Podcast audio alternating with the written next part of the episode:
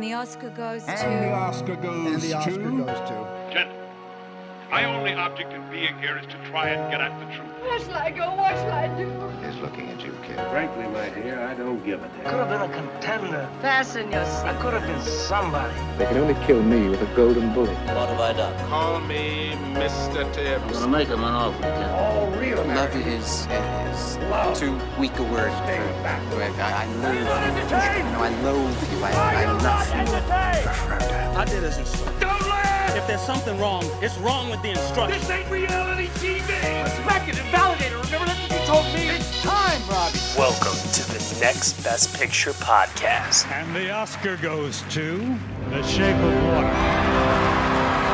Hello, everyone, and welcome to episode 90 of the Next Best Picture podcast. I am your host, Matt Neglia, and joining me this morning on this beautiful Mother's Day, I have Will Mavity, Hello, everybody. Danilo. Ca- Ah, God. Oh, you had it. You had it. It's cool. I had it too. I really, I, I had it. I was so close. Danilo. Danilo. yeah, Danilo. I, am here. Happy Mother's Day, everybody. and Josh Parham. Hello, hello. So, uh, if people remember from what was it, two weeks ago, Danilo, uh, Josh, you guys were on the show for the first time ever, and Danilo, I struggled all episode to get your name right. I was so confident that I was gonna say it correctly when we started this episode, and It's okay. You could just be like, you. You Go ahead, talk. hey, you, Josh. welcome to the show. Josh, you. Will, and you. Exactly. Uh, so, everyone that's listening right now, happy Mother's Day to all the mothers out there. We are extremely appreciative of everything that it is that you've done for us, and we love you dearly. Um, I wanted to start off this episode first and foremost, obviously, talking about Mother's Day, mother moms, favorite memories with mom at the movies. We got a couple of fan questions related to that. Um, just out of curiosity, of all, my, my, here's my first question to the three of you. Of all the movies that came out last year that had to do with moms, we had I Tanya, Lady Bird, Florida Project, Mother. What was like your favorite one of those movies that dealt with mom? Oh, dude, 100% Ladybird. That's so relatable. Okay, cool, cool. Yeah, I would have to agree with that. I think Lady Bird, even though the mother relationship isn't entirely something that I would personally connect with, you just can't help but just fall in love with that entire relationship that you see on screen, and it's just incredible. I yeah, I would have to say Lady Bird. Am I the only one that's going to say three billboards? Uh, Uh, I know, I know. I, I will never stop defending that movie, even even in its post Oscar It life. deserves defense. It deserves defense. Uh, that's fair. Uh, Ladybird. Ladybird is probably the, the one I can relate to more, but I'm gonna I'm gonna deviate from the path. I'm gonna say Mother. That was the movie that impressed me the most out of the ones you op- offered. So we're gonna go with that one. That's true. I, I guess from a pure filmmaking standpoint, I suppose that makes the most sense. it yeah. reminds me nothing of my relationship with my mother. I just want to throw that out there. Oh yeah. I hope not. you know, I mean, because then you wouldn't be here. Exactly, exactly. So yeah, You'd be crowd surfing get still. that out of the way early. Well, we have a couple of fan questions that did come in from uh, the fans of Next Best Picture talking about uh, Mother's Day to us and asking some questions. So I wanted to first start off with some of those here. Um, the first one that comes up is from Andrew Purr at A Purr on Twitter. Is there a film that always reminds you of your mother, either from watching it together or the story itself? Anything that reminds you of your own mom? Uh, well, I think the one that immediately pops into my mind is The Lion in Winter. Uh, that was a movie that I really loved early on, and it was one that my mom introduced me to. And whenever it's on television and we're together, we can just stop anything that we're doing and just immediately watch it. It's one of my all-time favorites, and it really does remind me of my mom because it's a favorite that we uh, both share. That's really sweet. Yes. Nice. honestly, again, Ladybird. I mean, I so so related to that whole just constantly butting heads with my mom through high school. And it was only when I went off to college that I realized all the sac or not so much realized, came to appreciate the extent of the sacrifices she made and why she did what she did. So I think it's why I, Lady Bird was my favorite film last year. I just so related to that relationship. Okay. Cool. Danilo? Um, mine would be uh, "What's Up, Doc," the Peter Bogdanovich movie. Wow. Um, yeah, Nice. that's uh, that's one my mom introduced me to, and we we quote that one all the time. And I eventually learned that that's her favorite director because she's like, "I like this movie and this movie," and she had no idea they were all Bogdanovich. So helped her discover that. Yeah, my mom has more adventurous taste than my father does, so we will watch a lot of movies together. um, that- What the fuck was that? Well, a, a boy's best friend is his mother. Are you serious? Really? Psycho. Man, I, I will admit, I've never watched Psycho with mom. Okay. I got close with mother. I got very close with mother, but she, she did not go there. I will say this, though. Uh, this, this is one of the more embarrassing moments of my life. Um, back when I was like extremely pretentious, very very artsy, and thought I knew what the hell I was talking about when it came to movies, I actually sat my parents down and uh, we all watched Mulholland Drive together. Oh no! Oh, oh Jesus. That's a fun one. That was a huge mistake. Um, That and was I had very my brave. sister there with me to kind of tell me, dude, why would you show this? um, but I, I, I, I will say like because this has a bit of a nostalgia feeling for me, and also too, um, I see myself in this character a lot, and I guess I see my mother in the mom too. Um, Andy's mom in Toy Story Oh nice. Do constantly. we really get to know him? Him or her? Her. Or Sorry, both of them. her. Not really. Um, played by Laurie Metcalf though, so you know a spiritual, uh, a spiritual, you know, tie-in to Ladybird, maybe perhaps. Um, I don't know. There was just always something about that um, that character of Andy playing with his toys, and I used to do that when I was a kid. And looking back on those movies and seeing how the mom is, that that that is my mom, like personality wise. She acts very much like my mother. So I guess that's where I uh, I see that. There there was no connection to any character in Mulholland Drive to my mom. I want to just throw that out there. These are important to clarify. oh, very much so. Don't you remember what your mama told you about girls? I remember. Are you? is, this, is this like the new thing? You're gonna just play audio clips throughout the rest of the episode? Just like a soundboard of clips that pertain. Yeah. Her name's Vicky. I don't ever want you to associate with little girls. Why not, Mama? Because little girls are the devil. Oh, everything's the devil to you, mama. well, I like school and I like foosball. And I'm gonna keep doing because it make me feel good. And stop me from moving. And I like those too. oh God, Kathy Bates is all of our mothers. There you go. That, that, that's the story. you know, I have to admit that's not objectively a good, objectively a good film, but I do really love The Water Boy. Oh yeah. It's great. It's great. When, it, when he's on the phone, he's wearing the heels, and he's like, "I hate him! I hate him! I hate him!"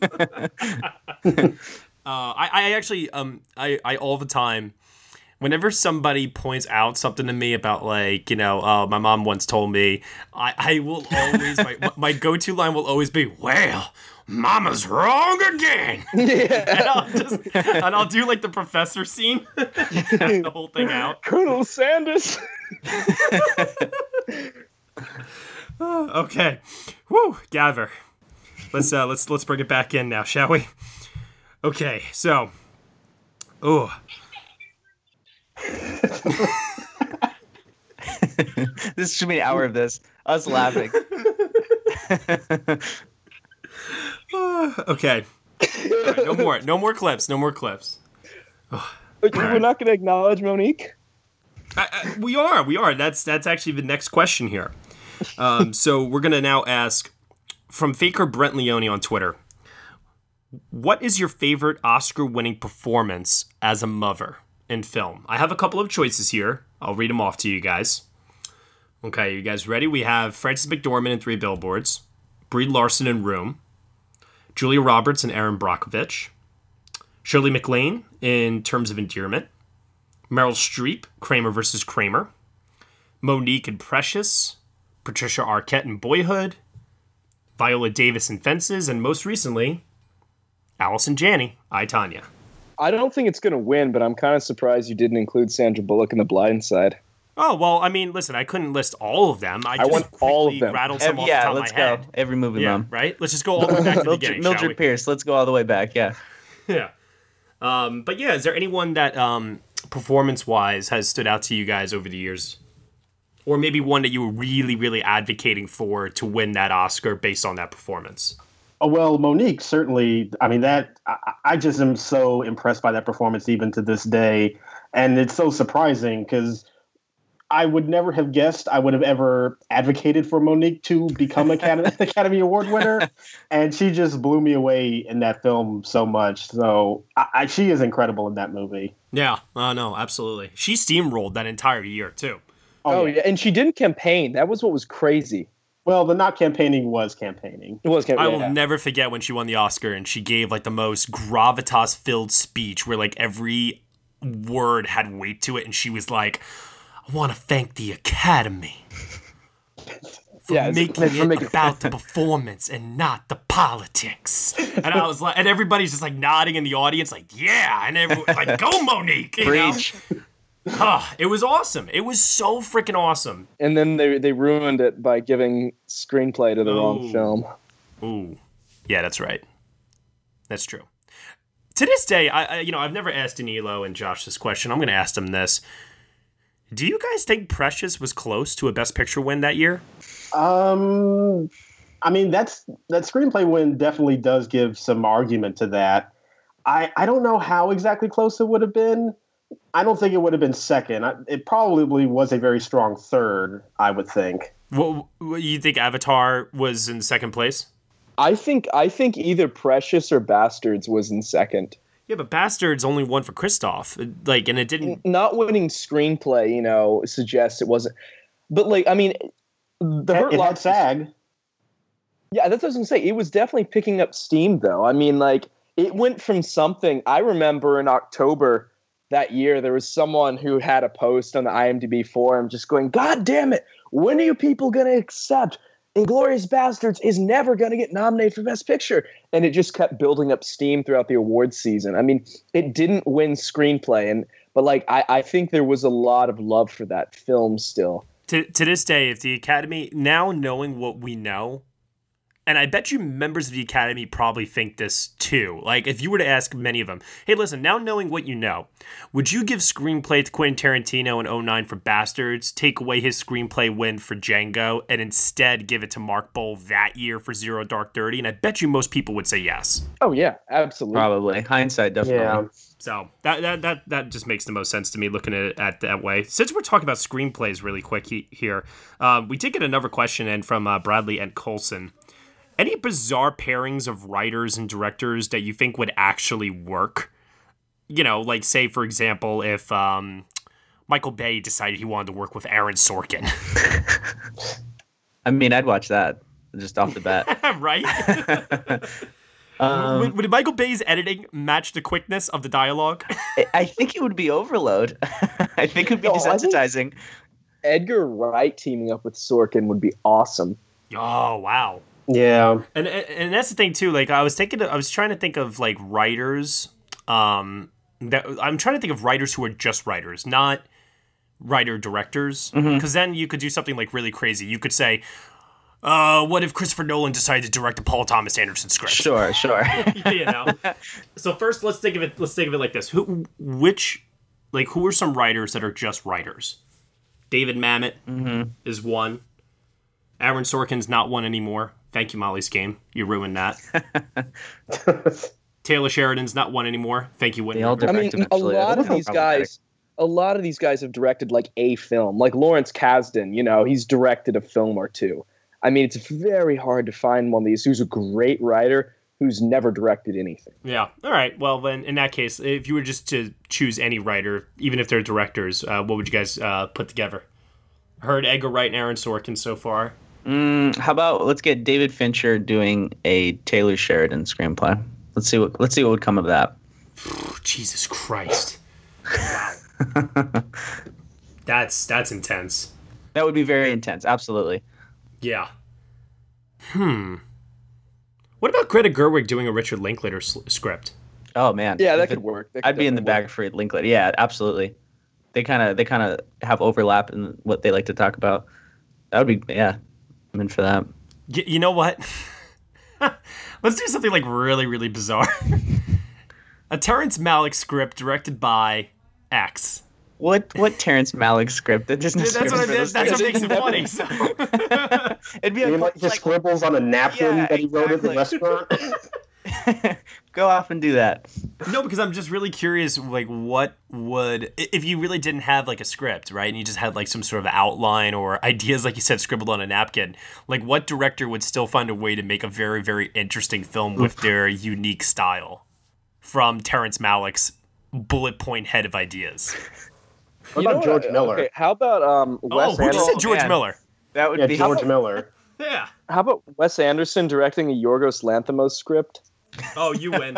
That's it. Yeah. it's over. I mean, those are sort of like the black and white versions of each other anyway. You have the quirkiness of Anderson, the darkness of Lanthimos. Uh, you know what? I'm there. I'm so there. All right, all right. Good question. That was that was fun. Moving on from that now and over to uh, a final Mother's Day question. Okay. This one here is from Captain Hangry at Captain underscore Hangry on Twitter. What is your first slash favorite mom slash movie memory? A movie you watched together, her favorite movie, etc. Well, first off, little plug for uh, the book club. I think is going to be everybody's mom's favorite movie. That's a good point. My mom just told me I'm going to be on the East Coast next week, and she's like, "You better be taking me to the book club." I was like, "We're in a book club? No, the movie. Oh, okay. So, so Will, we're recording at 9 a.m. next week. Or actually, it's two weeks. Ah, okay. Well, But regardless, yeah, yes, I will be on the East Coast in civil time in two weeks. But anyway, mom movie memory. mom movie memory. I'll start off um because I asked my mom. I said, "Hey, mom, uh, what's your favorite memory of watching a movie with me?" And she says to me, and it's funny because it was actually the first movie I actually remember seeing in the theater. I was four years old. We were in Germany, and we saw The Lion King in um, in a movie theater that was screening before it actually had a release in the states. So we saw it early and she described my anticipation, reaction, and just overall, you know, experience as nothing but giddy excitement that just made her so filled with joy to be a mom, to see her son light up like that.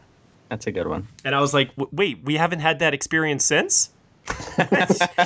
and, and, and she's and she said to me, "Well, I really like the time you asked me to go see Beauty and the Beast. You know, um, when the live action one came out, I asked her if she wanted to come with me, um, and she was very very touched by that because I, I go see movies at weird, you know, late at night. I'm usually in the city, and my mom's back at home, and I, I just don't have like time to ask my mom to go see stuff. Generally speaking.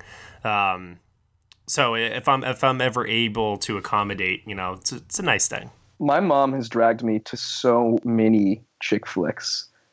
Like, She's like, there- you're, you're, I get to see your feet dragging. She's grabbing you by the wrist. no. when when I was in like I don't know, like fourth, fifth, sixth, and seventh grade, um, my mom would be like, "Hey, do you want to go to the movies?" It, like I, you know, I'd get picked up from school. It's you know, like do a, an early screening. I was like, "Cool, yeah, let's go see something." And uh, it would I'd be like, "Do you want to go see Indiana Jones and the Kingdom of the Crystal Skull?" No, we're going to Maid of Honor. Or, uh, oh, damn. Cloverfield? No, we're going to 27 dresses. Oh, um, how about Nacho Libre? No, we're going to the lake house. Like, I, I like, dude, I'm telling you, we went to all of them. And to the point, she had some really weird, weird choices. I was like, let's go see Rush Hour 3. No, we're going to Bratz. Why are we going to Bratz? What's really funny is that this does not stop. There are still instances of this happening to this day whenever Will is back at home with his mom. Uh, it's funny, like when you say to me, Will, like, "Oh, I just saw." Um, I, I God, what, what, I I know you have done some. Like, what was the most recent one you did recently with her? Oh, with my mom? Yeah, Oh my God. Oh, no, like every time I'm in town, um, didn't you see like Bad Moms Christmas or something? Uh, I, I, I went to see the first Bad Moms with her. Uh, she took me to. She made me go see Me Before You with her. Ooh, ooh. Oh God, no, no, we, we we've got some of these. Let me. Uh, I've started slowly, you know, pushing her towards better, better films. Like we went to see Beatriz at dinner and The Big Sick together. But let's let's look at the uh, the previous year. Yeah, okay. So um, summer 2016, we did Bad Moms, um, Me Before You. Oh God, there's there's definitely Florence Foster Jenkins. Although Michael Schwartz would kill me for lumping that in that category. What are you talking about? These are all movies that Michael loves. the Meddler, the Meddler. She definitely made yeah, think- he loves that one too. So what we're, what we're discovering from this is that Will is a big softy. Not by choice. Sounds like he loves he loves those chick. Oh, hello, my name is Doris. She loved that one. Oh no. Oh no, that actually I like that. That thought that was good. It was okay. It was okay. Yeah, it was fine. I mean, if you go back into the high school years, though, man, or middle school was the, was the high point of that. Like, she just she just my dad would know. You know, he always told me he's like, "You're on your own." He's like, "It's your duty as a son to keep your mother company." Jeez. Um, I remember uh, there was one time that me and my two sisters were pulled out of school. I was 11. Yeah, I was 11. My younger sisters were uh, six, so she was in kindergarten, and the other one was nine. Yeah, we all got pulled out, and I didn't know why we were being pulled out. You know, it was very unusual. The last time we were pulled out of school early was actually September 11th. So I thought that maybe something else had happened. My mom wasn't saying anything. And you know, knowing what I know now, I would I would have assumed that like somebody had died or something cuz she wasn't saying a word. She was totally silent in the car. We pull up to the movie theater and we saw Harry Potter Oh, the Oh, original and nice. the Philosopher's Stone. The first one, yeah. And holy God, was that not the biggest freaking surprise ever? oh my God. Like, and I remember me and my sisters just being like, ah, like jumping up and down, so excited. Oh man. Oh, that was something. Did your parents ever do that? Pull you out, pull you out of school to go see a movie? Yeah, Small Soldiers. Yeah, back in '98, that was one of the first movies I remember seeing in theaters. Small. That's a great movie, by the way. Have you all seen that? Small Soldiers. Yeah, Oh, yeah. yeah. it's also- It's like a really violent Toy Story. That's it. That should have been the tagline. God. Yeah. uh, all right, Danilo, Josh, any memories there? Um, I remember going to see. I remember getting dragged to Mamma Mia, and What's this whole dragged thing? It's like he like like was said. It's you were being a the gentleman and accompanying your mother, okay? when you're the, when you're a kid, it feels like you're being dragged. But I'm sitting there and I'm not enjoying it. I don't really like Mamma Mia. I really hope Michael Schwartz does not listen to this episode. But my mom, about a third into it, she she looks at me and she says, "This is terrible," and we both laughed. She didn't like it either, oh wow. and it was great. I just I we always laugh about that. That's that's the only time I've walked out of a movie, and it was with my mom. So I always remember that. Well, here we go again. Are you going again? To here we go again. Mamma Mia too. That was a bad pun. Oh, I'm sorry. Oh God! Yeah, shows you that how big a was- Mamma Mia fan I am. That's way over my head. No, I mean, uh, you know, I don't think I'm going with her if I'm going. All right, he has been spared. Josh, what about you? Well, I actually have one that doesn't involve a feeling of just total obligation with my mom. Uh, and Matt, I think you'll actually appreciate this one. It was when the first Lord of the Rings came out. Oh, And my mom had read this article in the paper that was talking about the music and describing, I think it was an interview with Howard Shore, and it was describing like the different themes that he was using in the film. And my mom said, Hey, we should go see the movie again because we'd seen it by that point. Go see it again and go to specifically just listen to the music and see how it works in the film. So, Wow. cool. I, yeah, so I, I this love your great- mom. I'm just throwing this out there. Oh, yeah, I do too. So it's this really great moment of not only getting to see a great movie, but also bonding with her over this experience of analyzing the movie too. So that's always a memory that I uh, hold a lot of dear and love in my heart for. My my my uh, extent of analyzing a movie with my mom afterwards is whether or not if she thought it was weird. That's, Yeah. that's that, that's, That's a good usually it. I'm like, what did you yep. think? Tell me, tell me what you thought of the movie. It was weird, and I'm like, Mom, it was Manchester by the Sea. Was like as conventional a narrative as it can be. It was weird. I don't. I'm like, God, you know. It's like I gotta show. I gotta show them. Uh, I just last night watched a post with my parents, and I looked at them, and I was like, okay, if this is not the most conventional movie ever, I was like, did you guys enjoy it? And they look at me and they just go, was okay. And I'm like, ah, I mean, I agree with you. They're but like, Jesus. it wasn't weird enough. No, it's like I don't know like what my parents like anymore as they uh, you know as they get older. It's very it's very weird. Yeah, yeah. I bet Mulholland, My Mulholland mom- Drive threw off their equilibrium a little bit. my mom has certain so we have we have a tradition of every her birthday is like two days after christmas so we always take her to see whatever is out in theaters right then and we almost without fail pick something she ends up not liking. Um, so like and something that traumatizes her. So she um she has this thing about anyone's body getting mutilated. It's like one year we took her to slumdog millionaire and she refers to that to this day as the eye burning movie. And Oh. she'll just make sounds like and it's try and like true grit the the arm chopping movie um Oh, like it, jeez. the, it's it's just like a yearly occurrence of us picking something that will traumatize her But like you don't know going into it. that no no be a no moment it's like, like oh that. she'll love slumdog you like look up whether there's mutilation in it prior. Yeah. uh, warhorse there was no mutilation actually yeah he went blind yeah so there was, there Oh. was a mutilation yeah it's you know, some horses died. You know, so there is that. Yeah. and then she often we- whenever we see a movie that's like you know like introducing her to new cultures she usually walks out of it like imitating the accents so like all uh, you know like after captain phillips um, we would be at chipotle or something afterwards and she would just like walk up to me while i'm trying to fill up my tea and speak look at me i'm the captain now i'm like you, you can't do that. that's, that's not okay or she would walk around going Oh god. Let's move over to some trailers. Trailer talk, everybody. So we got the first teaser for Shane Black's version of The Predator. And well, let's just save our thoughts for after viewing this one. Tell me about the mission. Did you see anything unusual? Like an alien, you mean? He saw something. Oh, yeah. Yeah. And your men? Someone or something tore them to pieces. I think they're attempting hybridization. They're upgrading on every planet they visit.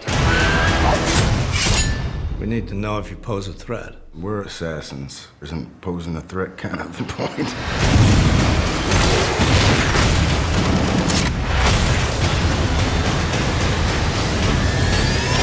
I'll be first to say it. I, I, I was underwhelmed by this, and I could not believe it because Shane Black has always impressed me, you know, throughout his career, and all the things I expected to see in a Shane Black trailer were not here. And I don't know how much of that is because the movie sucks, or how much the marketing team is withholding from this first trailer. Maybe there's more to see, uh, but it kind of gave me that same impression as remember like the first Deadpool trailer for Deadpool 2 that came out and it was like underwhelming and like people weren't really that excited and it wasn't until like the second trailer came out and we got to see more of the elements that made us realize why we enjoyed the first Deadpool in the first place you know and then we, we people started getting excited at that point. Like or, or even the solo even solo coming out like same thing it's like the second trailer got people more excited than the first one did i don't know that's that's kind of vibe i'm getting from this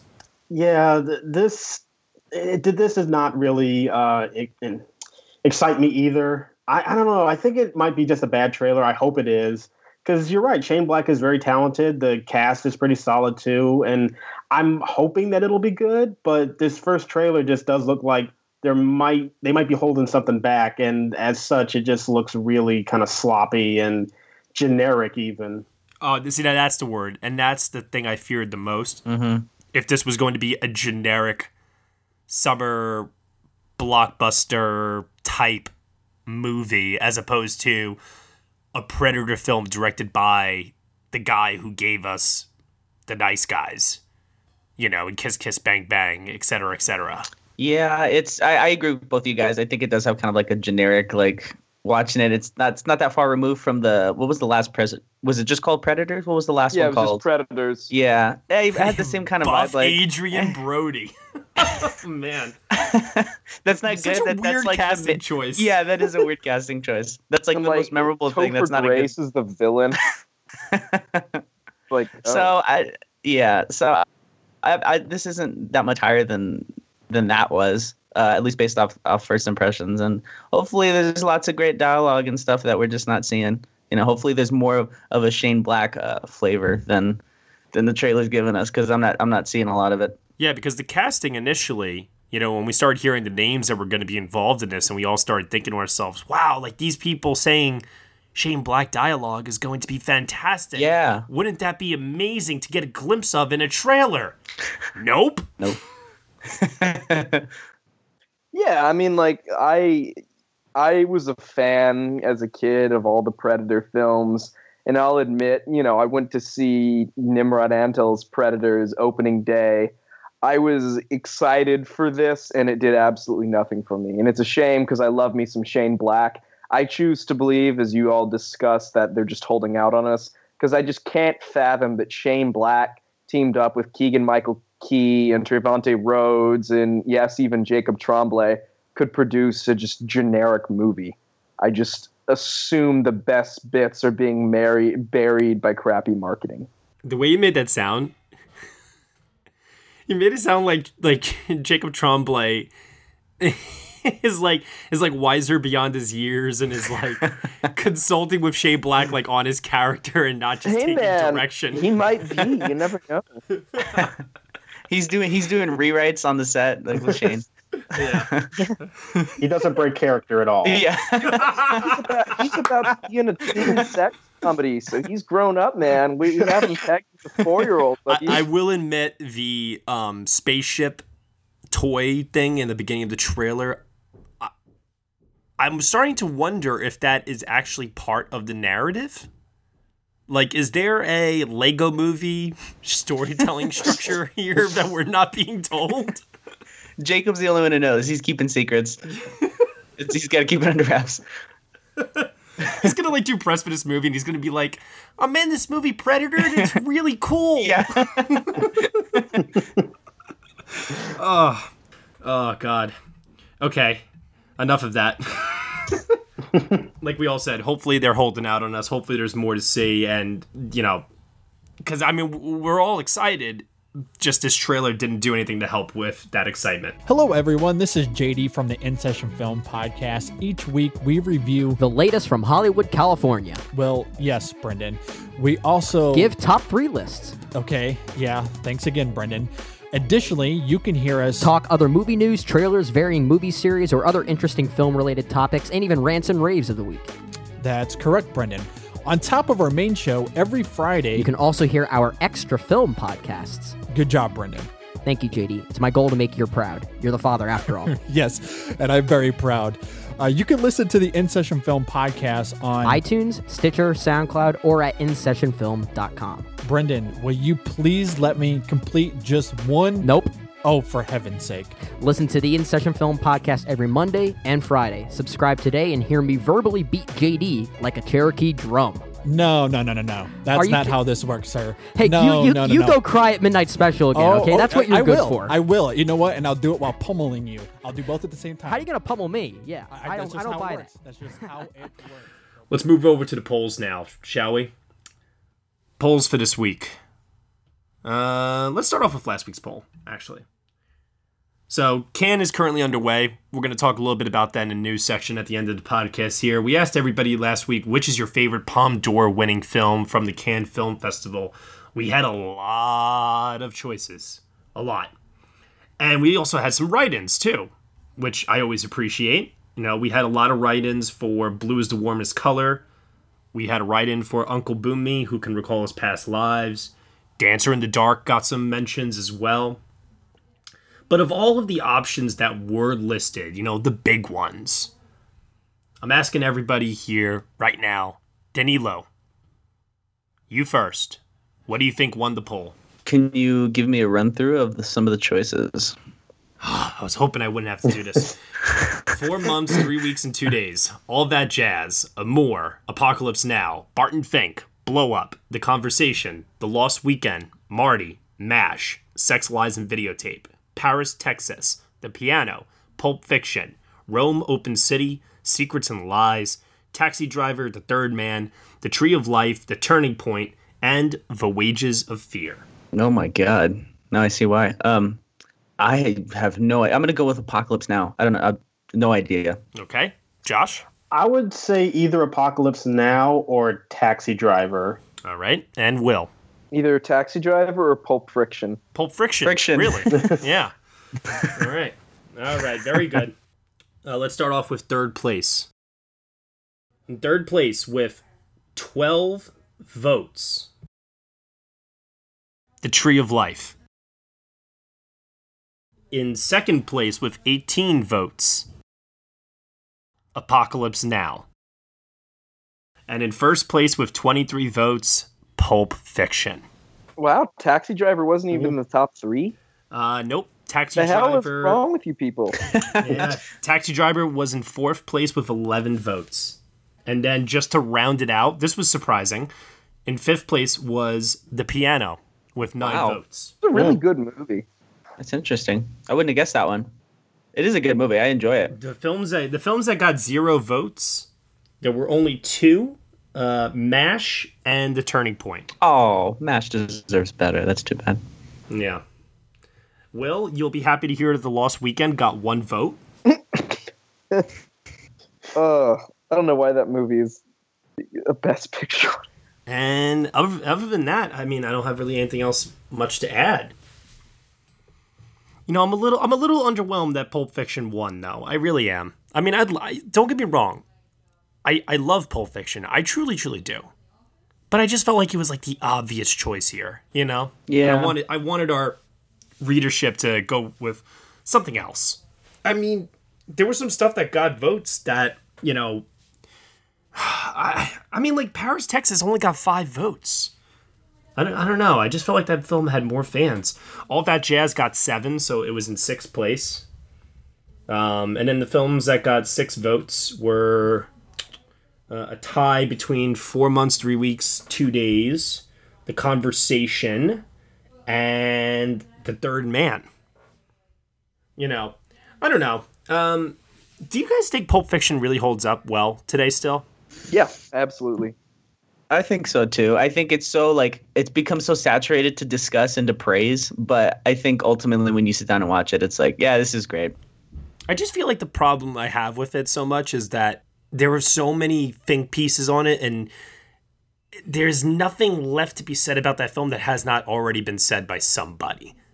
You know what I mean? Yeah. Yeah. That's not yeah. the film's fault. There was plenty to no, say I about know, it. but It's I mean, just- like, I, I- like for example, I'm going to see 2001: A Space Odyssey next weekend in, in this 70 millimeter print that Christopher Nolan's been, you know, going nuts about. Mm-hmm. And 2001 is a movie that every couple of years, you know, every five, you know, years, whatever it is that I see it, I, I always get something different out of it, and it's something unique and something personal. And I feel like, for me personally, I feel like the best films do that you know, you guys might not agree with me, but I feel like the best films are the ones that always change when you revisit them over the course of, you know, a couple of years. I would agree. I would say with Tarantino, uh, for the most part, though, hi- his tend to be kind of what you see is what you get, and it's more just the enjoyment of like craft of it and the snappiness of it and the, the style of it. Um, so I feel like with Pulp Fiction, I, I don't know. Yeah, I, I guess you're right though. It hasn't really changed in the years since I first saw it, but you know, it's, it's a great movie. I mean, I will definitely admire the fact that it won the Palme d'Or, you know. Yeah. Um, and it's one of the coolest movies of all time to ever actually win the Palme d'Or. so Although Clint Eastwood didn't want that to win the Palme d'Or that year. that's amazing, really. Yeah, he was the president. Um, he was the jury president that year, and he hated it. And he very much fought against that movie to win the Palme d'Or, but he did not win that fight. You know, it reminds me of like Robert De Niro when he explained the Tree of Life winning the Palme d'Or. And uh, I always read like the I always read like the little quote online. He's like, you know, it, it just seemed to have the um, the biggest whatever ambition. you, you know, it, it, fit, it fit the bill. It fit the bill. Yeah. You know, there's like not much enthusiasm there, and it makes me wonder what we're gonna get this year with such a, get. I mean, really, such a publicized jury this year. You know, and so many different big names on that jury. It just it makes me wonder because I mean, I don't know. Can anybody ever think of a time where a jury was completely unanimous? Wasn't blue is the warmest color unanimous? Oh, was it? Hmm. Uh, you know what? I think I do remember hearing something about that. Yeah, yeah, I do remember hearing that. Actually, you're right. Mm-hmm. But still, it's really rare. Yeah, it doesn't happen very often. Definitely, yeah. So we um, had a winner for another poll that we had put up. Uh, which June 2018 movie should our next throwback review be influenced by? The choices were Adrift, Hereditary, Incredibles 2, Jurassic World Fallen Kingdom, Ocean's 8, and Sicario, Day of the Soldado. And the winner, with 39 votes, was Hereditary. So, because of Hereditary's victory there, we had to come up with a poll of films that were somehow related to Hereditary in some form or way that were not nominated for Best Picture, which made it very tough because then it's like, well, you can't include The Sixth Sense, you can't include The Exorcist. And I was like, I can't even include Little Miss Sunshine for Toni Collette. God damn it! Like, what do I do? um, and so, as a result of which, I decided to go at it from a different angle. I looked at the fact that Hereditary is being made by a first-time film director, and I said to myself, you know what? Let me pick pick horror films that were directorial debuts. Sounds simple enough. So we have five choices here. We have The Babadook, The Evil Dead, Night of the Living Dead, The Texas Chainsaw Massacre, and The Witch. All five of those are up for our throwback podcast film review for June of 2018, which will be a Patreon exclusive. Josh, which of those five would you choose? Well, first of all, I think all five of those are really great movies, and any one of them would be really great to discuss. I think my vote would go to The Witch because I just love that film so much. Danilo?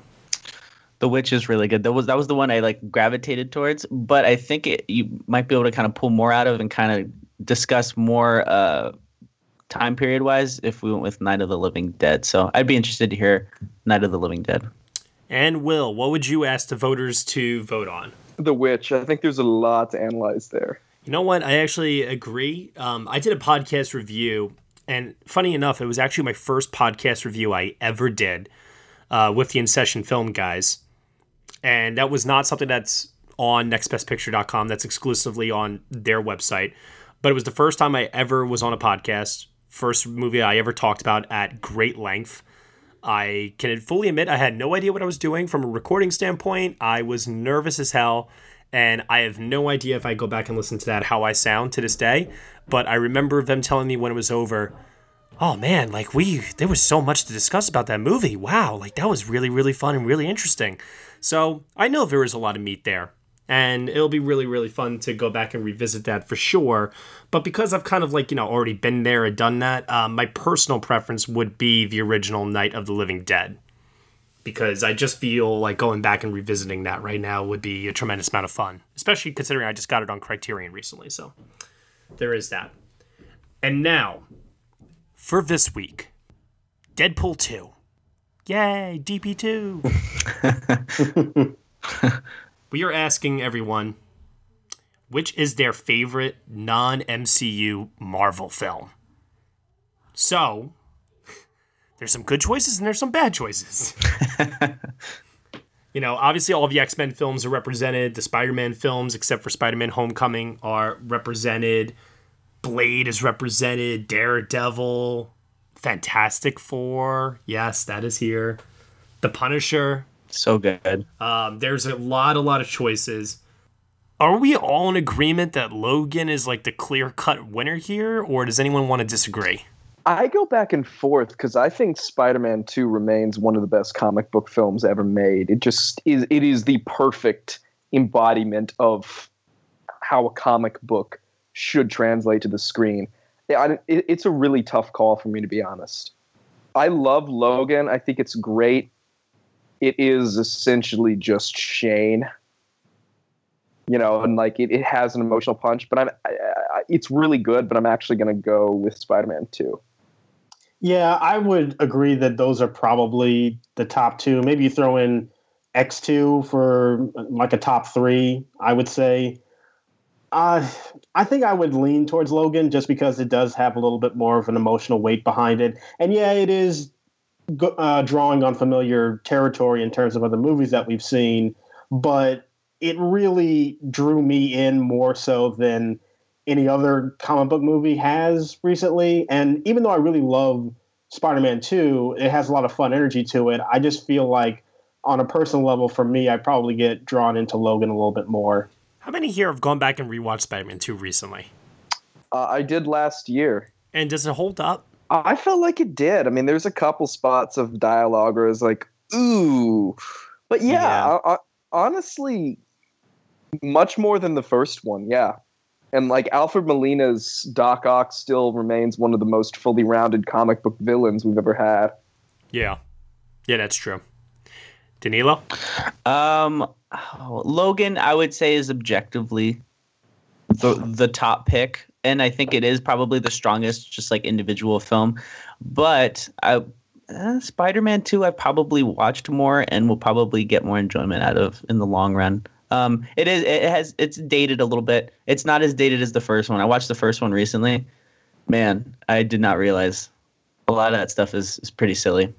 Yeah, I, I, there's a lot of stuff in the Sam Raimi yeah uh, trilogy that it, you know, it, it got worse as it went. It did in terms of its campiness. It did, but yeah. So so I'm gonna I'll, I'll stick I'll stick with Logan, but Spider-Man Two is definitely the second pick. And if which one I'd probably rewatch, I'd probably say Spider-Man Two.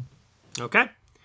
Well, head on over to the polls page on nextbestpicture.com. Cast a vote on which you feel is your favorite non MCU Marvel film. And definitely head over to the theater and see Deadpool 2 this weekend if you're a fan of the first one. If you're not a fan of the first one, then I advise you stay clear.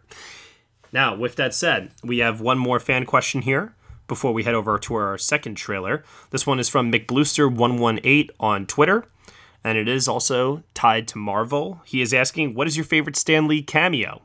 Mine is personally from Spider Man 3. I guess one person can make a difference. Enough said. So, what about you guys? Favorite Stan Lee cameo in a Marvel film? Well, you know, I will be honest. I usually don't really like the Stan Lee cameos. I find them very self indulgent and distracting, and I generally really don't like them. But if I had to pick one that I did kind of enjoy, it's actually from a movie that isn't very good, and that's the first Amazing Spider-Man movie. Uh, I don't like that film very much, but his cameo during the fight between Spider-Man and the Lizard, when they're in like the library and Stan Lee's listening to like a classical record or something, you don't hear any of their fight. You just hear the music and what's going on in the background, and it's very clever so I like that, you know, you have his cameo, but it's also used in this clever set piece that gets me to enjoy it more than just kind of throwing him at the screen and saying, hey, look, we got Stan Lee here, and then just moving on like nothing happened. Yeah. Um, my favorite goes to Captain America Civil War, all because of Don Cheadle. when Stan Lee comes up the door as the FedEx man and he's like, are you a Mr. Tony Stank? And Don Cheadle's like, yes, yeah, yes, yes, this is this is Mr. Tony Stank. and he's like, I'm never letting that one go. that was that was fantastic. All, all, you know, not so much for Stan Lee, but just because Don Cheadle, like you could just tell, like that, that's just one of those like rib moments between buddies. That's just, oh, it just felt so natural and so funny to me. I liked the um I did really enjoy the just random moment in Captain America: The First Avenger, where he's some general and some guy walks out to basically just be like, "Captain America isn't here," and Stan Lee's just like, "I thought he'd be taller." um, I do like the I probably the Winter Soldier when he's like when he goes to the museum and he's like the the security guy and Captain America stole the suit and he's like oh man, I'm so fired. That that was that was pretty good. I will say, if I'm if I'm allowed to go outside of Marvel movies, I really like his cameo in Mallrats. Mallrats, yeah, he's great in that because he actually gets to he gets like some stuff to say, um, and he gets a funny lines some funny lines in there too. But yeah, I do. I, I just rewatched it recently, and I and I did get a kick out of his uh, cameo in Deadpool as well as oh, yeah at, at the, the, strip, strip club. club. and he's like, "Give it up for Chastity." that is a fun one. That is a good one too. Yeah, I forget about that one. uh, well, we'll see what kind of a cameo he makes in Deadpool 2 this weekend. Um, let's move over now to another film that is set to come out. Uh, it's a film that I was very, very, very privileged to see at Sundance earlier this year. Pretty soon, you guys will get to experience it as well. This film is starring John Cho, and it is called Searching. Let's take a look at the trailer for this one. Hey, Dad. Hey, sweetheart. Where are you? Study group. I'm gonna go all night. Oh, one more thing. I want to know about the final you t- took today. I'm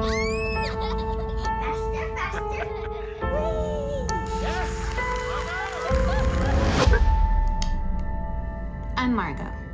I'm 15. Student. 911, what's your emergency? I'm calling to report a missing person. Okay, who is this regarding? My daughter. I'm the detective assigned to your daughter's case. I need to know how everything unfolded. Understood.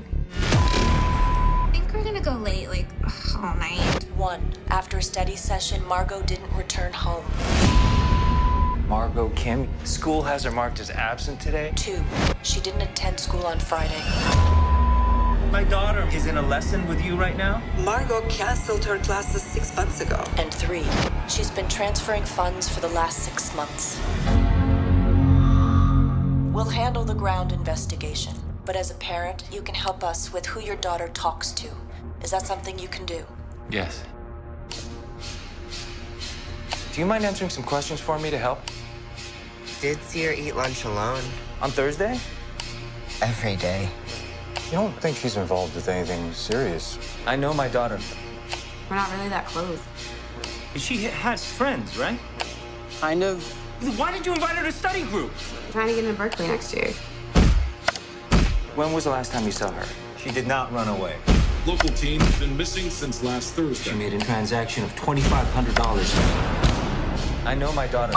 Where were you the night my daughter went missing? I know my daughter. Look into her behavior also. She gets a fake ID. I know my daughter. This is her keychain. She was my best friend. You broke his jaw. I know my daughter. I'm trying to help you find my daughter. I didn't know her. I didn't know my daughter. Okay, I will just preface by saying this movie is freaking awesome. But don't take my word for it. Ask yourselves this Did the trailer convince you that the movie looks awesome? Anyone? Yeah, I, I, would say so. I mean, I was really looking forward to this movie just because it had John Cho in it. I'm a uh, big fan of his. And I have to admit, I, there is still a part of me that's a little skeptical just about the whole taking place on a computer screen. But I mean, it looks like a very interesting story, and I know you've been raving about it, Matt, and I've heard a lot of other people say it's a really good movie. So it continues to get me really interested to see this. I can't wait for it to come out. Yeah, I've been hyped to see this since Sundance. So I, I the trailer didn't need to get me excited. You and my girlfriend and a bunch of other people who saw it at Sundance said it's incredible. So oh, oh, Becca saw it. I didn't know that. Yes, and she loved it. Great, Danilo. Um, I I'm interested to see. I I definitely am interested to see it. It reminded me a little bit. If I don't know if anyone saw the movie Unfriended. Do you remember that a couple years ago? Yeah, this is a lot better. A lot lot better. that's what I was gonna say. that's what I was gonna say. It's like I, I don't think that movie like uh like nailed the concept. So I'm hoping that this one does it. So I'm I'm excited to see it too because I like the idea. Yeah. Um, the editing in this movie is pretty ingenious. Not to mention um the score I don't think I've seen um, a score for a film be this integral to uh, the storytelling since the beginning sequence of Up. So let me ask: wow. um, Is there any chance that this shows up at either editing or original score Oscar categories? I freaking hope so.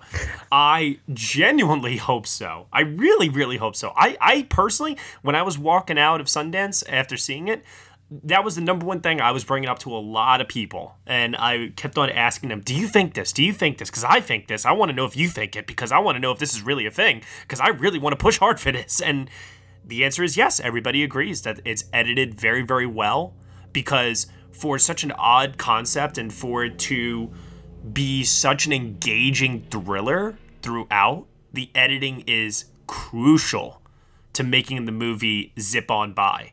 I mean, also too, John Cho, and and you guys can tell by the trailer, John Cho anchors this film, and he does it in a way that just solidifies what an underused talent he really, really is. I mean, look no further than Columbus last year. Am I right, Parham? Oh, oh yeah, yeah. He's he's a really good actor and very underutilized lately. But it seems like he's finally kind of coming into his own a little bit. So I'm very excited whenever he's got a new movie coming out. Yeah, I, and I will say this too. I thought about this a lot. I thought about will this film play well at home, and the answer that I keep coming to is I don't think so.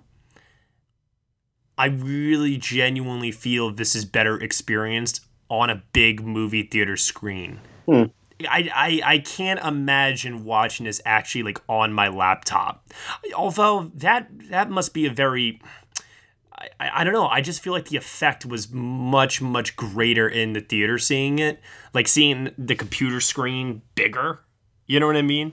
Mm-hmm. Just, I, I feel like that will hold a, a larger impact than if you were to watch it from home, legally or illegally. Yeah. You know? That'd be very meta watching it on a laptop. Yeah. It would look like you were FaceTiming someone or something. Yeah. Oh my God. That's I. I kind of genuinely do want to just play it on my laptop, like on my commute to work, and not even be listening to it. I just want to. I'll have like the headphones turned all the way down so I can hear people around me, and people are like, "Are you actually talking to someone?" And I'll be like, They're like, it's "Is a it- movie," and they'll be like, Is "What?" that yeah? This John Cho, yeah. Yeah, yeah, yeah. I'm, I'm FaceTiming John Cho, everybody. Ugh. all right, so everybody's hype. That's good. That's exactly what I wanted. Uh, speaking of hype, by the way, uh, one last thing about Mother's Day, and I forgot to mention this earlier. I just want to bring this up really quick. A24 missed a huge opportunity in releasing Hereditary this weekend. Just throwing that out there. Oh, for Mother's Day. yeah. Oh. Well, they even had ads, you know, basically being like this Mother's Day, you know, think of Hereditary and And it's like the movie doesn't come out for how many weeks? you know? so That would have been good. You're right. That's a missed opportunity. Yeah, well, I don't think they knew what they had initially Mhm. with that, and I think they are, are seeing how people are responding to the hype, the hype machine, the hype holy grail that is Toni Collette. Well, maybe they were a bit nervous with Deadpool 2 and Solo coming out in the next couple weeks as well. Yeah. Um. Hey, I just had a curiosity now that we've heard reactions to both Deadpool two and Solo, and you know that they're both pretty good. What do you guys think is going to win the box office between between those two movies? I, I think Solo. That's a good Um, question, but probably still Solo. I'll, I'll, I'll, I'll, I'll go the other way. I'll say Deadpool. Maybe I, I think more people will go back and rewatch Deadpool, get repeat customers. All right. With that said, Will Mavity, take us away from the news, my friend. What what happened this week in Hollywood? Okay, so obviously we are during Cannes, and I'm going to start with some Cannes news. So Asghar Farhadi, everybody knows his latest film, coming off of two foreign language film Oscar winners. This one is in Spanish and set in Spain, I believe, as Javier Bardem and Penelope Cruz. Got more mixed reviews than his last couple. Uh, that did not stop focus from acquiring it. So who knows? They know how to run an Oscar campaign. This might be number three for him, but something tells me that's not going to be the case. This one sounds like it's decent, but it's not quite what we had. Um, now, a foreign film that is supposed to be really good is Paweł Pawlikowski, Pawlikowski, That was a good effort. the guy who made Ida a couple years ago. Uh, his new film, Cold War, set over multiple decades in Cold War era Poland and in France, is supposed to be incredible. Is it our foreign language frontrunner, you think, so far this year? For right now, yes. Uh, now, what's also interesting though is I don't think it's just a foreign language frontrunner. It's apparently stunning in black and white. His previous film, Ida, Against the Odds, got a cinematography nomination. I think this absolutely could as well. And not only that, the film is all about Polish folk singers in the period. Apparently, has great music. I think it could even be one of those random original song contenders like Paris 52 that just pops up with an original song nomination and maybe an original score nomination.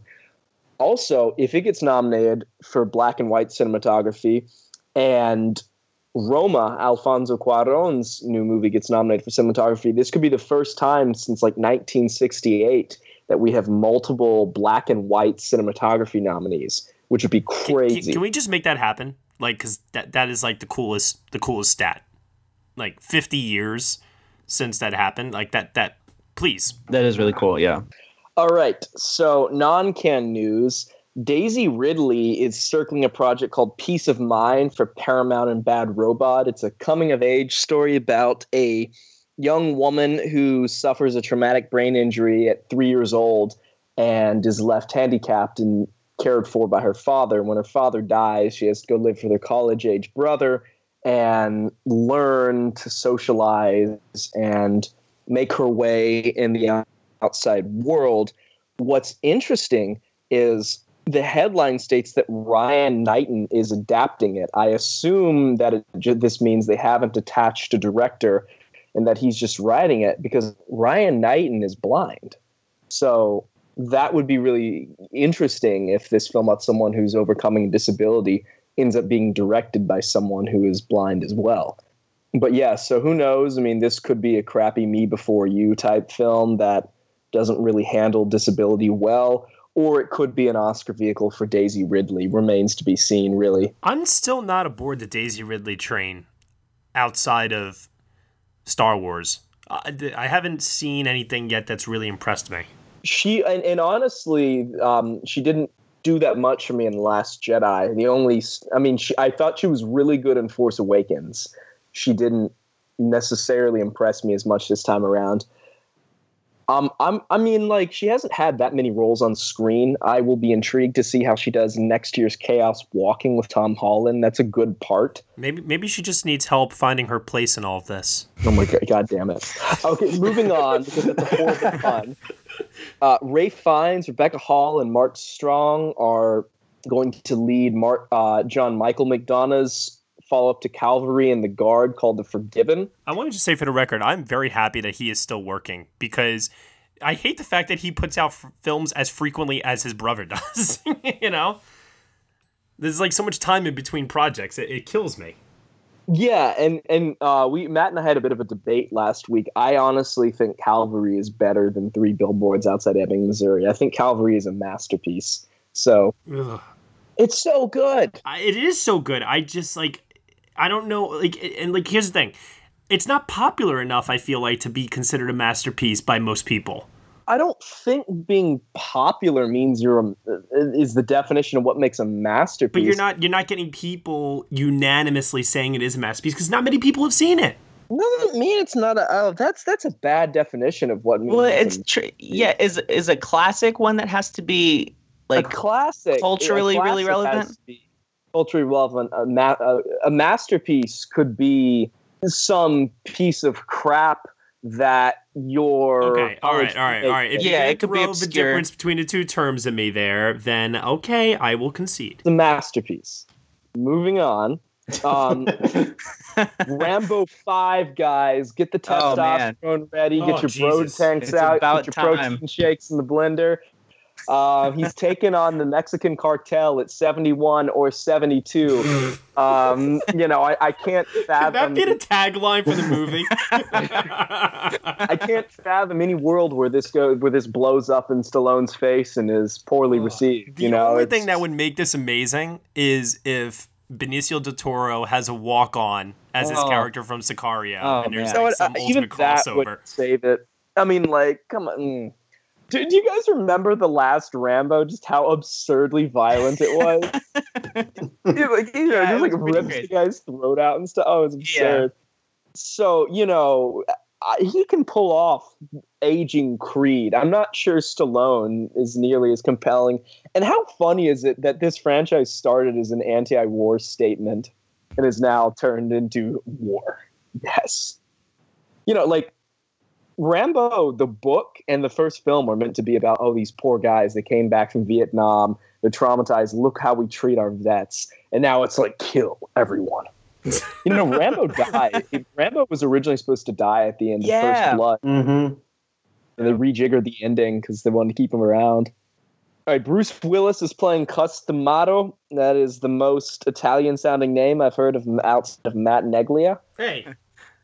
In uh, a boxing coach biopic called Cornerman about the coach who discovered and trained young Mike Tyson. It's the directorial debut from Rupert Friend, who you saw on things like Pride and Prejudice and Homeland. Okay, and so the, I'm going to skip some uh, other headlines that we have in a news article that you should all go read because that gives you all kinds of lesser headlines, but we'd be here for an hour if I read them all. So go look it up on Next Best Picture. Matt will retweet it after the show. I will. Okay, Oliver Assayas has a new film. If you like Personal Shopper, he's got a Cuban spy thriller about um, Cuban spies who were left over in America in the aftermath of the Cold War and it's got everyone's uh, favorite television star Pedro Pascal from Game of Thrones, Narcos, and most recently in Kingsman as well. And also Edgar Ramirez, who we just saw in the not particularly acclaimed American Crime Story Versace. But did previously star in Oliver Assayas' uh, film Carlos. Yeah, which, is oh, very- yeah. introduced him to the world. Yeah, Carlos is Really So really if this is anything like that, sign me up. I am fully on board. Dude, we have a third Bill and Ted movie coming. How awesome is that? That Oh yes! excellent. Praise Lord Jesus.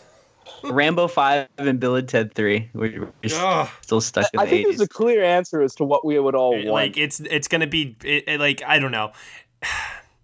There is a novelty and a nostalgia to wanting to see those characters back on screen again, but when you see how it played out for like Jim Carrey and Jeff Daniels, and I I don't know.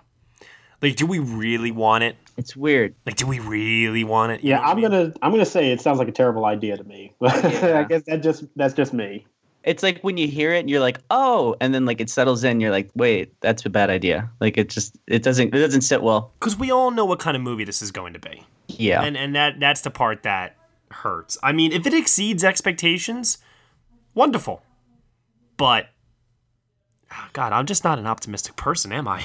That should be the title. Bill and Ted exceed expectations. All right. Uh, Jordan Peele has announced, you know, he's already producing plenty of No, projects. what happened to you? You Got to go on the website and click on the link. I'm playing. I'm playing. We got to talk about Jordan Peele. Jordan Peele's a big deal. Yeah, this is a big one. Uh, he's uh, he's been producing lots of projects uh, like Black Klansman, which is coming premiering at Cannes next week. But uh, he's announced a release date March and a cast for his next film. He's actually directing. It's called Us, and it has Elisabeth Moss, Lupita Nyong'o, who's getting cast in everything these days, and uh, Black Panther's Winston Duke. You know, the huge guy who does the dog Yeah. barking sound. Um, so we don't know much about the plot, but we know it's coming in less than a year. So be excited. I'm very excited. I mean, guys, did you guys see a little movie called Get Out? I might have heard of it. How can you not be excited? Dude, uh, the cast for Tarantino's Once Upon a Time in Hollywood is insane. Oh man. I thought this was a joke the first time I heard it. By the way, um, but maybe you'll know why once you read off the names. Go ahead. Leonardo DiCaprio, Brad Pitt, Margot Robbie, Burt Reynolds, Tim Roth, Kurt Russell, Timothy Olyphant, and Michael Madsen.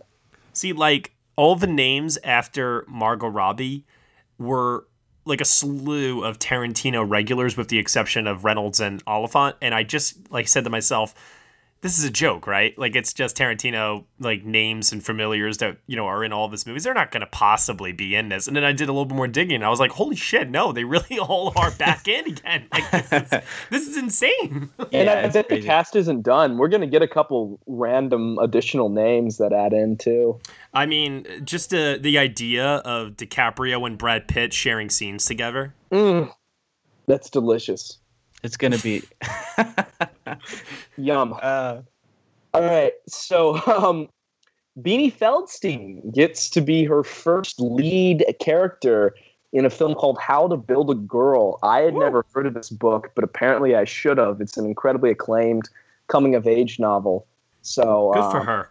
She charmed the pants off of everyone on the campaign trail for Lady Bird last year, and I mean, Oh, she was great in the movie too. So I mean, I'm, I'm sure it helps being you know Jonah Hill's sister, who's now really well established within the industry.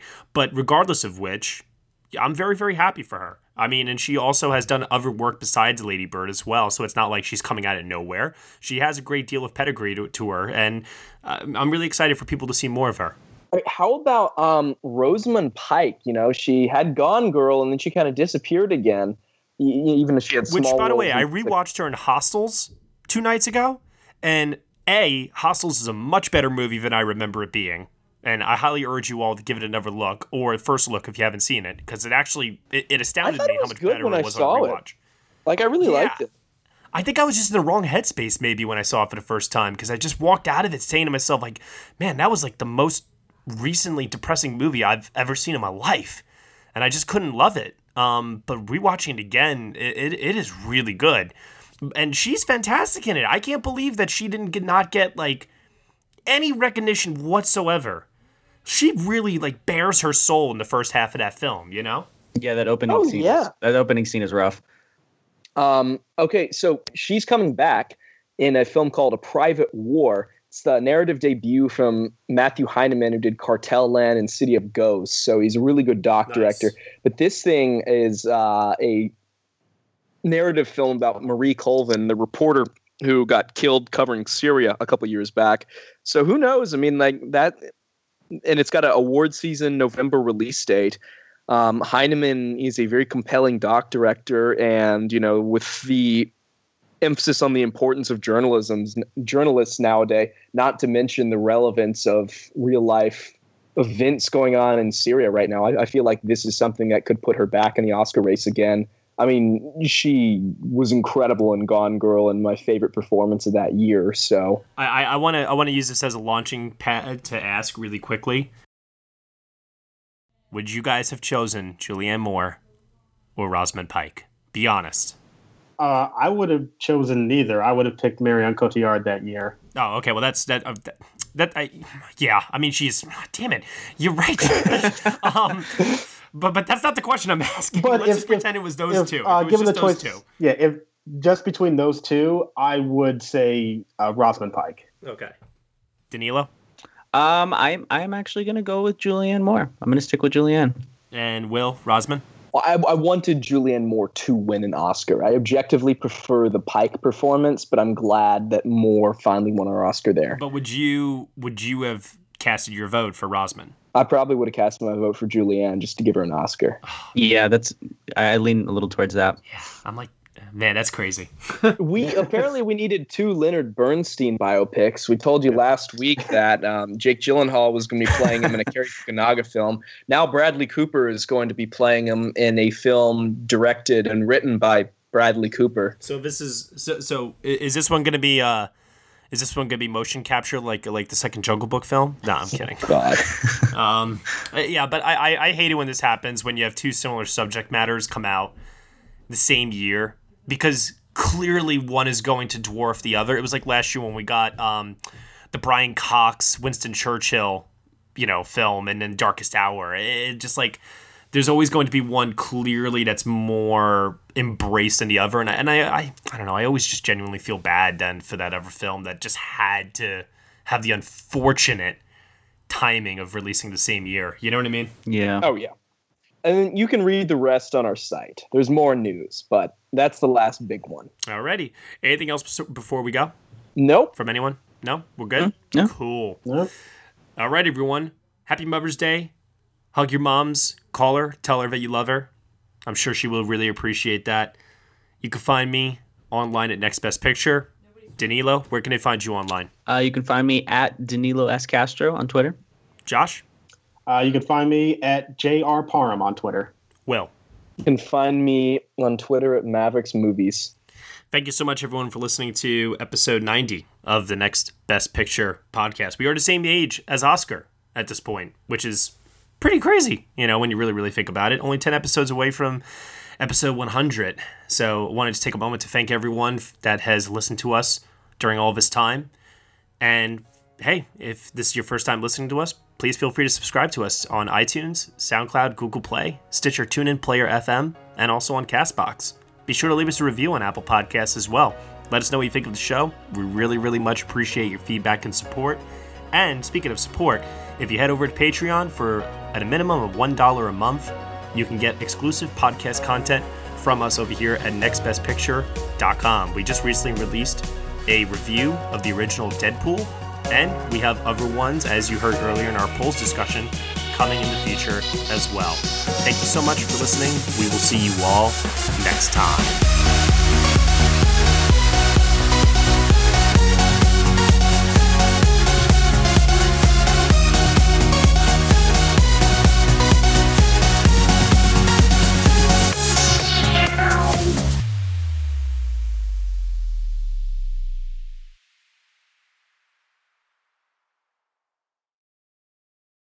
Without the ones like you, who work tirelessly to keep things running, everything would suddenly stop. Hospitals, factories, schools, and power plants, they all depend on you. No matter the weather, emergency, or time of day, you're the ones who get it done. At Grainger, we're here for you with professional grade industrial supplies. Count on real time product availability and fast delivery. Call clickgrainger.com or just stop by. Grainger for the ones who get it done.